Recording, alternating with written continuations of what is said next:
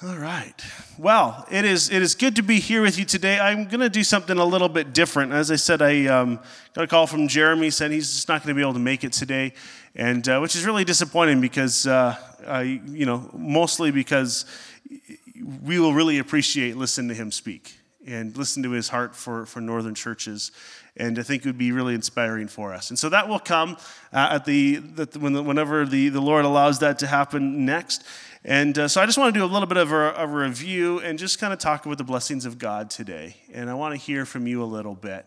And uh, for our online family, um, when we get to the discussion part, we're probably just going to say good afternoon to you and good uh, goodbye. But uh, let me just do a few things quickly here. Just if you've forgotten or haven't been around, let me just do a bit of a review. And so we started a couple weeks ago on November the 6th with the idea of being more blessed.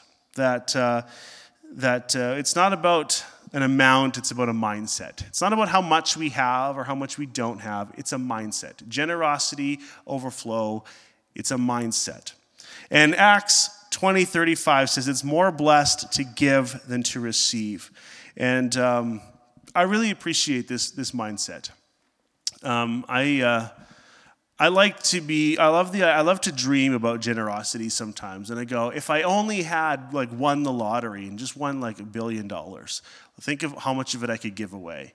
Now, of course, to win a billion dollars in the lottery, you have to play the lottery to win. And if you are um, worried about finances and you're worried about where your, your next paycheck is going to come from, may I suggest you don't go spend it on a, the money you do have, don't spend it on a lottery ticket. Okay? Uh, one, that's not trusting God, um, but, but two, um, there's better ways to spend your money. And uh, if you need help uh, budgeting and, and, and, some of those things, we got some people that can help you uh, on that journey. But uh, I love the idea of generosity. And uh, here's what I also know um, generosity is more than money, it's more than just giving gold and silver and, and all of these things um, because we can throw millions and billions of dollars at a problem, and that problem will be fixed for a little while, and then that problem will come back. Because typically the problem isn't money, the problem is generosity, acts of kindness, acts of love. It takes more than money to change the world. Now, uh, generosity is certainly more than money. And so, if you don't believe me, um, go to the drugstore. Well, it's closed right now. Go tomorrow to the drugstore and tell me if you can buy some children's Tylenol. All right, so we, um, we know if you've been following the news or if you've needed children's Tylenol or Gravol or something, there's not a lot of it on the shelves around. And so, um, I love, uh, I love the generosity even in our own community. And you see on Facebook, we have like a, a, little Facebook chat group with our neighbors in our neighborhood. We got a lot of kids in our neighborhood. And someone will go on, hey, does anybody have Tylenol at all? Like remotely. And I love watching the generosity of people just share Tylenol in the, in the court. It's, uh, we have like this communal bottle now that has been shared. It's like, it's almost like communion, right? You just take a little bit of the cup. Not, not quite, but but you want to talk about generosity and not, not knowing if you're going to have enough. And yet you feel the voice of the Lord say, hey, you know what? I don't want you to worry about whether you have enough or not. But right now, I'm, I, I am I'm speaking to you and telling you, give what you have. And when you give your last bottle of Tylenol away to somebody, knowing that uh, maybe next week or tomorrow in a few days, it's going to be my kid with the fever, my kid with the, the runny nose and, and the coughing and, and every, every nastiness that's been going around. What am I going to do if I give out this bottle and you clearly hear the Lord say, hey, I want you to give out this, this Tylenol? Now, I'm a bit of a, not a hoarder, but I like to have a supply. All right. So when I read the story of Joseph and he says, okay, for seven years, we're going to have some really good years. Let's store a bunch of that away for the seven bad years. I like to have lots of toilet paper. So, like, I order it from Costco, I throw it in the pantry downstairs. Like, the next pandemic, when everyone rushes to buy toilet paper, like, we're set. We don't have to worry about it. We had toilet paper, right? But one thing we didn't have was Tylenol.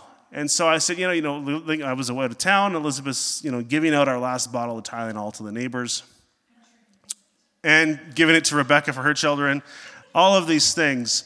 And it's one of those things you just trust God. Yeah, you know, there's a need, we're just going to give, and we're just going to trust God. And maybe it seems like that not big of a deal, and, and maybe it wasn't. But in some cases, I, I feel like it kind of is. And so I was, um, I don't know if I was at a meeting, but I was in Thunder Bay, and I was at uh, the wholesale club. I'm like, wholesale store. They got like lots of everything. They're kind of like a little Costco kind of thing. So I go to their drug aisle and look for Tylenol. Their shelves are completely bare. That's fine. That's too bad. Whatever. And they also didn't have hot dog buns that day. It was ridiculous. It was for our first hot dog lunch, I think is what it was actually. And so I'm like, well, that's ridiculous. And so I ended up having to go to Superstore. And I thought, why don't I just go check and see what they have? And I walked across the store, and lo and behold, there were three bottles of children's Tylenol on the shelf. And I grabbed three of them. I gave one to our neighbors to replenish what we, we borrowed from them. We gave one, I think, to Rebecca, and we still have one in our cupboard today. And I tell you, what a blessing Tylenol is. And just those simple little acts of generosity and I'm not saying that God will always provide that way, but God will always provide. And even if you feel like you don't have enough, God will give.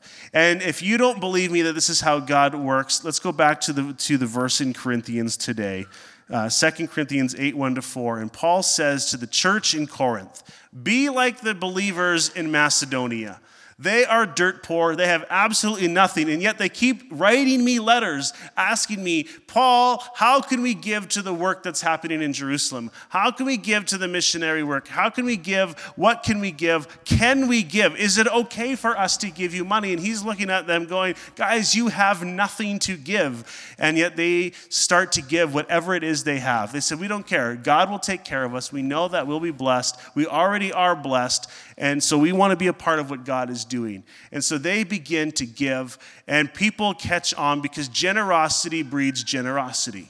And I believe you replicate what you celebrate. And I'll say that again in case you didn't catch it. We replicate what we celebrate. And so, one of the things we want to do is we want to celebrate generosity because generosity breeds generosity. And so, all of a sudden, people went hey, if the church in Macedonia can give, and the people in the, in the community look at the church and they say, hey, they're giving even when they don't really have anything to give, but they're giving what they have, I want to be a part of that because surely it's worth investing to, into.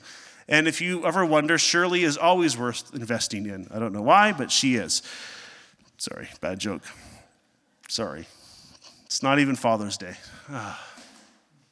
But they say, surely it's worth investing if this church who has nothing is going to give. And all of a sudden, the offering out of Macedonia just grows and grows and grows and grows and grows because generosity breeds generosity. And so Paul writes to Corinth and says, hey, be like these guys because remember, and then we read, I think last week, remember how you excel in everything else. And he says, here's one area here's one place that you guys can work on. He says, I'm not commanding you to give, I'm not telling you to give more, but he's just saying, as a test, test your faith. Trust God just a little bit more because giving isn't about the amount, and it's not even about really our church when you give. Because right now, the, the thing is, is we're giving to the Lord. And he says, I want you to be able to trust God. It's not even about, about giving towards something, even though, like, obviously there's practical needs that exist. There's practical things that we, we do. But Paul says to them, look, it's not even a command. It's not that we even need your money, even though like we do. He says, that's not why I'm writing this. He said, I want you to grow in your faith. I want you to grow in your trust of who God is. I want you to grow and watch and see how God multiplies your giving. I want you to see how you excel in all of these things in preaching, in teaching, in disciple making, and in caring, in prophecy, all of these things that you're so good at. When you start giving to the Lord in this area and you start operating in generosity, watch how the Lord blesses all these other areas of your life. Watch how the other ministry in your life continues to expand and excel and is blessed by the Lord when you trust Him with this area. And so the church in Corinth is, is reading this. And I was, uh, I was reading a little bit more, and I got to Philippians. And there's a verse that I've heard probably most of my life. And uh, it's one that we like to talk about when we talk about giving. And it's in uh, Philippians 4, verse 19. And he says, And my God will meet all of your needs according to the riches of his glory in Christ Jesus. And so when I heard that Jeremy wasn't coming, last week I kind of did two messages in one because he was going to come this week. And I thought, well, I can't just repreach something else. How can I kind of continue and launch us into this Christmas season, which, quite honestly, Advent, the anticipation of Jesus, the whole Christmas theme is actually about generosity to begin with. God sending his son to pay a price for us. And so he says in second or in, in Philippians 4, verse 19, he says, And God will meet all of your needs according to the riches of his glory in Christ. And like, what a great message to preach. If I stood up here and I point the finger at you and, hey, Corey, if you give to God, right? And I could, I could do this. And uh, God's going to meet all of your needs. Just give pull out your wallet. You got your wallet on you today? Just open that sucker right up, okay? And you know, we could we could easily manipulate it like that. Now, 100%, 100% believe every word of this passage. But I'm not here to manipulate you this morning. I'm not here to command you to give. I'm here to invite you. I'm here to invite you to trust God. But as I was reading back through this this passage, and here's the thing about reading the Bible. Here, this is free for you today, is that we can read one verse at a time random verses we maybe we memorized as a kid or we heard as an adult, whatever. And we can think, yeah, it's really good, it's powerful, it's moving. Yeah, the Lord will supply all of my needs according to the riches of Christ Jesus. Wonderful passage. Memorize it, absolutely. But context is so important, right? Context is, is, is everything. And so you go back a couple verses, and uh, as I did that, in preparation for this morning, I went back just to verse 14. And Paul is kind of in his concluding message to the Philippians. He says, Yet it was good of you to share in my troubles. Moreover, as you Philippines know, Philippians know, in the early days of your acquaintance with the gospel, when I set out from, oh, there's a fun word in there, Macedonia. We've heard that one before. Not one church shared with me in the matter of giving and receiving except for you only. Now I'm going to pause there for a minute because this tells us something important. Macedonia, the first opportunity they had to give, they didn't. And so the question comes in my mind what changed in their circumstance? Because Paul just says the first time he went to Macedonia, when they were new in their faith, when they were just starting out, he says, them and everybody else didn't give anything. And he commends the Philippians. He says, But when I came to you, you did. You did give something. And so I go, in the church in Macedonia, what changed in their life? What circumstances took place that they decided the next opportunity they had, they said to Paul, hey, we want to give everything we got, even though we have nothing. We want to give everything. And so, my question is how do you go from not wanting to give anything at all to wanting to give everything? And I think the process is discipleship. The process is time, learning, and understanding. And so, for some of us today, this is my encouragement to you. If you are not ready to give, then don't give yet.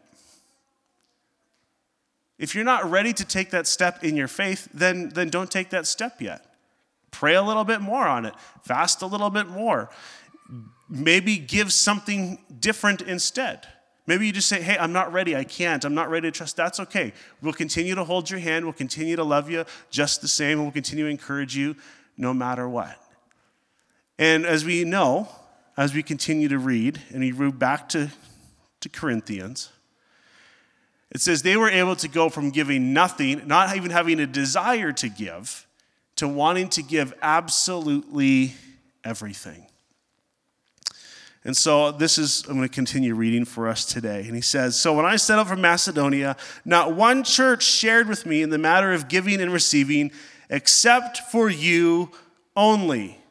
For even when I was in Thessalonica, you sent me aid more than once when I was in need. Not that I desire your gifts. What I desire is that be more, sorry, what I desire is that more be credited to your account. I have, so I mean, here's the pastor side of me too, right? Hey, you gave a lot last time. I pray that God blesses you more so you could give me more. I mean, we could easily read that into Paul's, Paul's writing. But of course, that's not what Paul's saying, is it? He says, No, look, he says, it's not about the gifts that you give me. I actually desire, because of your faithfulness, that God would just continue to bless you more because clearly you have the right heart. And he says, clearly you're moving forward in the kingdom. And so he says, I wish more would be credited to your account. He says, I've received full payment and have more than, oh, here's that word again, more than enough. I am amply supplied. Now that I have received from, oh, here's a big name, Epaphroditus, the gifts you sent. They are a fragrant offering, acceptable sacrifice, pleasing to God. And then he says, And my God will meet all of your needs according to the riches of his glory in Christ Jesus. To our God and Father be the glory forever and ever. Amen. And so, hear my heart today when I, when I share about giving and I share about overflow. I'm not saying to you, I'm not commanding you, I'm not telling you what to do, because everything we do, we do it to the glory of the Lord anyway. We do it for the glory of God. When we come and we sing our songs, it's not, I mean, I love music. I love a good concert. I love a good show. Don't get me wrong. I love to have fun in music. I love to have fun in worship. But let me tell you, it's not about the feelings I get when I worship, it's about bringing honor and glory to God in all that we do. It's not about serving a hot dog to a student at the high school as much as, as much as we have, God's given us a great love for the students there. Um, it's not about, uh, about the act itself, but we do it because it brings glory and honor to God. Who knew a hot dog could bring glory to God? I mean, it's not even real food. Like, come on. Praise the Lord for hot dogs. They're good, that's right. But our offerings, no matter how big, no matter how small, as Paul says, they are a fragrant offering, an acceptable sacrifice, pleasing to God. Now, some of us we could we could we could walk in and just like the, the, uh, the disciples sitting with Jesus outside the temple, watching people bring their offering to the temple. And the disciples' eyes get really big when this big wealthy couple walks in and they drop their big bags of money and gold and silver in the offering.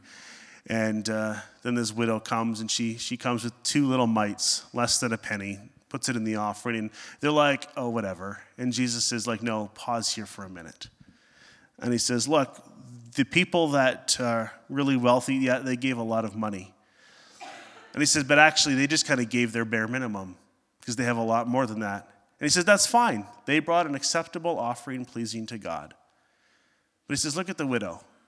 He said she didn't bring a lot of value monetarily, monetarily wise. I can't even speak this morning, this morning as usual.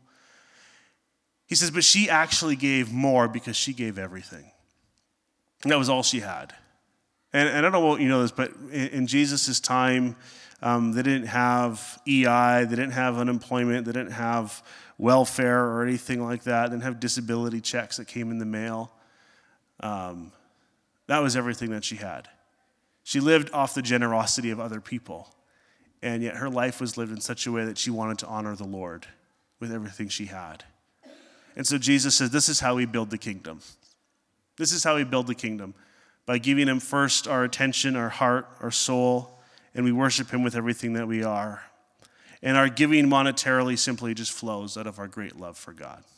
Because in everything we say, everything we do, God, we want to honor you. So that's what I got for us this morning.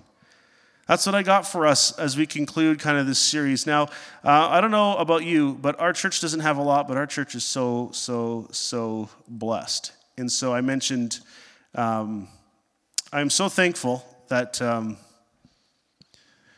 that we always seem to have enough, right? The right time, right place, we always seem to have enough.